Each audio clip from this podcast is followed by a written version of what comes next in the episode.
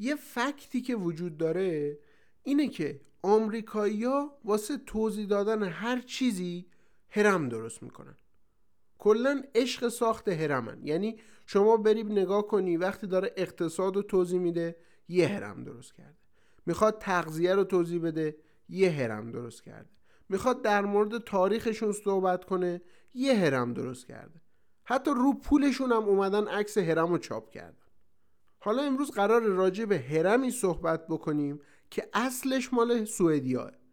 بعدا آمریکایی اومدن تغییرش دادن. حالا چیه این هرم؟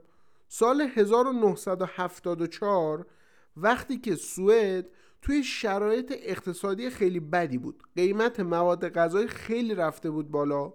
سازمان بهداشتشون اومد گفتش که آقا بیایم یه هرم درست کنیم که توش غذاهای اساسی رو که هم ارزونن هم مغذیان بگنجونیم و بیایم مردم هم تشویق بکنیم که بیان از اینا استفاده بکنن. اون اوایل این هرم خیلی باگ داشت. یعنی خیلی ایرادا می‌شد ازش بگیری که به مرور اینو حل کردن.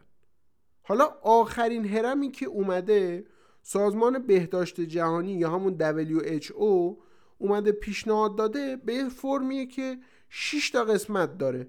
این 6 تا قسمت هر کدوم یک هرم اگر شما در نظر بگیری از کف یه قاعده بزرگه که داره بیشترین میزان مصرف رو نشون میده. به بالا که میایم اون نوک هرم کمترین میزان مصرف رو داره نشون میده.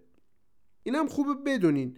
هرم فقط مخصوص WHO و آمریکا و یه سری کشور خاص نیست. همه کشورها هرم غذای خودشون رو بر اساس زائقه و شرایط حالا جامعه خودشون چیدن. فرزن اگر بخوام با مثال ساده شروع بکنم اینجوریه که ما تو ایران خودمونم هرم غذایی رو داریم. حالا تو هرم غذایی فرزن یه گوشش در مورد نمک و شکر و اینها هم داره صحبت می‌کنه که خب توی این اینجوریه که شما مثلا املاح آب ایران رو در نظر بگیرین. املاح آب ایران ممکنه با کشور مثلا اسپانیا فرق بکنه. مثلا توی کشور ما روی بیماری فشار خون. املاح آب ما شاید جوری باشه که ما حداقل میزانی که نمک بتونیم توی حرم غذایمون مصرف کنیم روزی دو گرم باشه.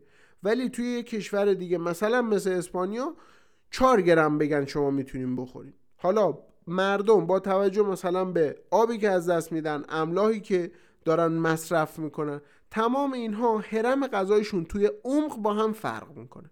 اما در کلیات داستان همه کشورها یکیه. همه تشویق می‌کنن که اون قاعده رو بیشتر مصرف بکنین اون بالا رو هم کمتر مصرف بکنین. حالا این شیش بخش هرم به چه صورته؟ شما هرم رو باید بیاین اول تقسیم بر چهار قسمت بکنین. یعنی از پایین چهار تا لایه میریم بالا. لایه کف که لایه پایینی ما هستش لایه‌ای که تشویق شده شما بیشترین میزان مصرف رو داشته باشین. این چیه؟ این لایه داره سبزیجات و میوه ها رو تشویق می‌کنه که بیشترین مصرف رو داشته باشین. صحبتش هم اینجوریه. شما باید 70 درصد اون تغذیه‌ای که دارین اون دایتی که شما دارین باید حول و حوش سبزیجات بگرده. دو وعده میوه مصرف بکنین پنج وعده حداقل شما سبزیجات رو باید داشته باشین. حالا اینجوری هم نیستش که شما مثلا سبزیجات رو جدا بخوری بعد بری غذاهای دیگر رو بخوری. منظورش اینه که شما هفت وعده مصرفی داشته باشین. توی این هفت وعده دو وعدهش به صورت میان وعده های میوهجات هستش.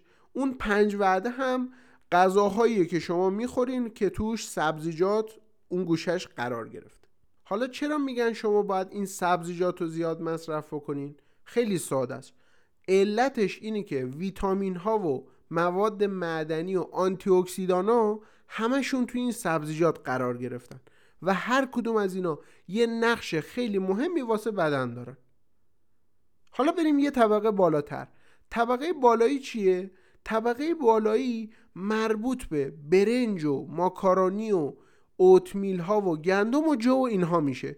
که توی این دسته هم پیشنهادشون اینجوری بوده که شما چیزهایی رو مصرف بکنین که فیبر بیشتری به شما بدن. این فیبر بیشتر هم مثلا توی برنج ها به جای اینکه برنج سفید مصرف کنین برنج قهوه‌ای مصرف بکنین. یا گندم و جویی که می‌خواین مصرف کنین بیشتر انتخابتون رو ببرین سمت جو تمام اینا به خاطر چیه؟ به خاطر اون فیبریه که به شما می‌تونه کمک کنه که سیستم گوارشیتون بهتر کار بکنه پس متوجه شدیم طبقه دوم چیه؟ حالا بریم سراغ طبقه سوم طبقه سوم داره راجع به لبنیات صحبت می‌کنه میگه شما لبنیات رو که مثل شیر و ماست و پنیر و امثال اینها هستن باید در کنار گوشت و ماهی و مرغ و تخم مرغ و اینها مصرف بکنید یعنی جفت اینها در یک دسته کنار هم قرار گرفته. اما صحبتشون اینه شما باید شیر و ماست و پنیر رو مصرف بکنین برای اینکه بتونین کلسیوم و پروتئین رو به اضافه ویتامین ها و مواد معدنی از طریق اینها هم به دست بیارین. در کنار اونم خب شما وقتی که دارین گوشت و مرغ و ماهی مصرف می‌کنین اونها هم دارن چی به شما میدن؟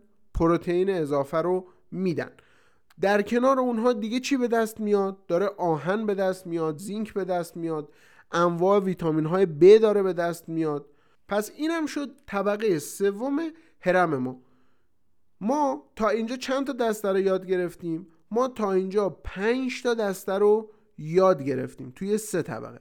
حالا میریم طبقه بالای بالا. طبقه چهارم طبقه که کمترین میزان شما باید مصرف بکنید این طبقه مخصوص چربی هاست. داره میگه شما در طبقه بالایی توی سیستم غذایی روزانه به چربی احتیاج دارین. چرا؟ چون باعث میشه قلب شما بهتر کار بکنه مغز شما بهتر کار بکنه به سلامت اینها کمک می‌کنه. اما شما باید حواستون باشه. من توی اپیزود چربی ها صحبت کردم در مورد این موضوع که ما انواع چربی رو داریم. یه سری چربی های اشباه نشده داریم یه سری چربی اشباه شده داریم یه سری هم ترانس داریم. شما باید حواستون باشه. بیاین چربی های غیر اشباه رو مصرف بکنید چربی های غیر اشباه مثلا تو چیا پیدا می‌شد؟ یادتون میاد؟ آفرین. توی روغن زیتون پیدا میشه توی خشکبار پیدا میشه. اینها تو حتی توی ماهی اون چربی ها می‌تونن به شما برسن. اما حواستون باشه که ما در کنارش ترانس مصرف نمی کنیم اینها شد چهار طبقه ای که مربوط به چی می‌شد؟ این حرم غذایی می‌شد. حالا این حرم اطراف خودش هم یه سری چیز میز داره. اینا چی هن؟ مثلا ادویجات و یک سری سبزیجات معطر توی دسته چی قرار می‌گیرن؟ دسته های کناری قرار می‌گیرن. خود میزان مصرف آب درست توی دسته کناری قرار می‌گیره. میزان قند و شکری که شما در طول روز می‌تونید مصرف بکنین کناری ها قرار می‌گیره. شما باید حواستون باشه که اینها رو هر کدوم در مقدار درست مصرف بکنین حالا با توجه به هرم غذایی که مثلا ما در ایران داریم شما باید حواستون باشه که روزی بیشتر از دو گرم نمک مصرف نکنین چون در بلند مدت باعث فشار خون میشه براتون. من دکتر رفیعی هستم و شما به پادکست توک گوش می‌دادین. اگر اپیزود یه چیزی به تو یاد داد حتما like ش بکن. پادکستم اگر subscribe نکردی حتما subscribe ش بکن. منتظر اپیزود بعدی باش.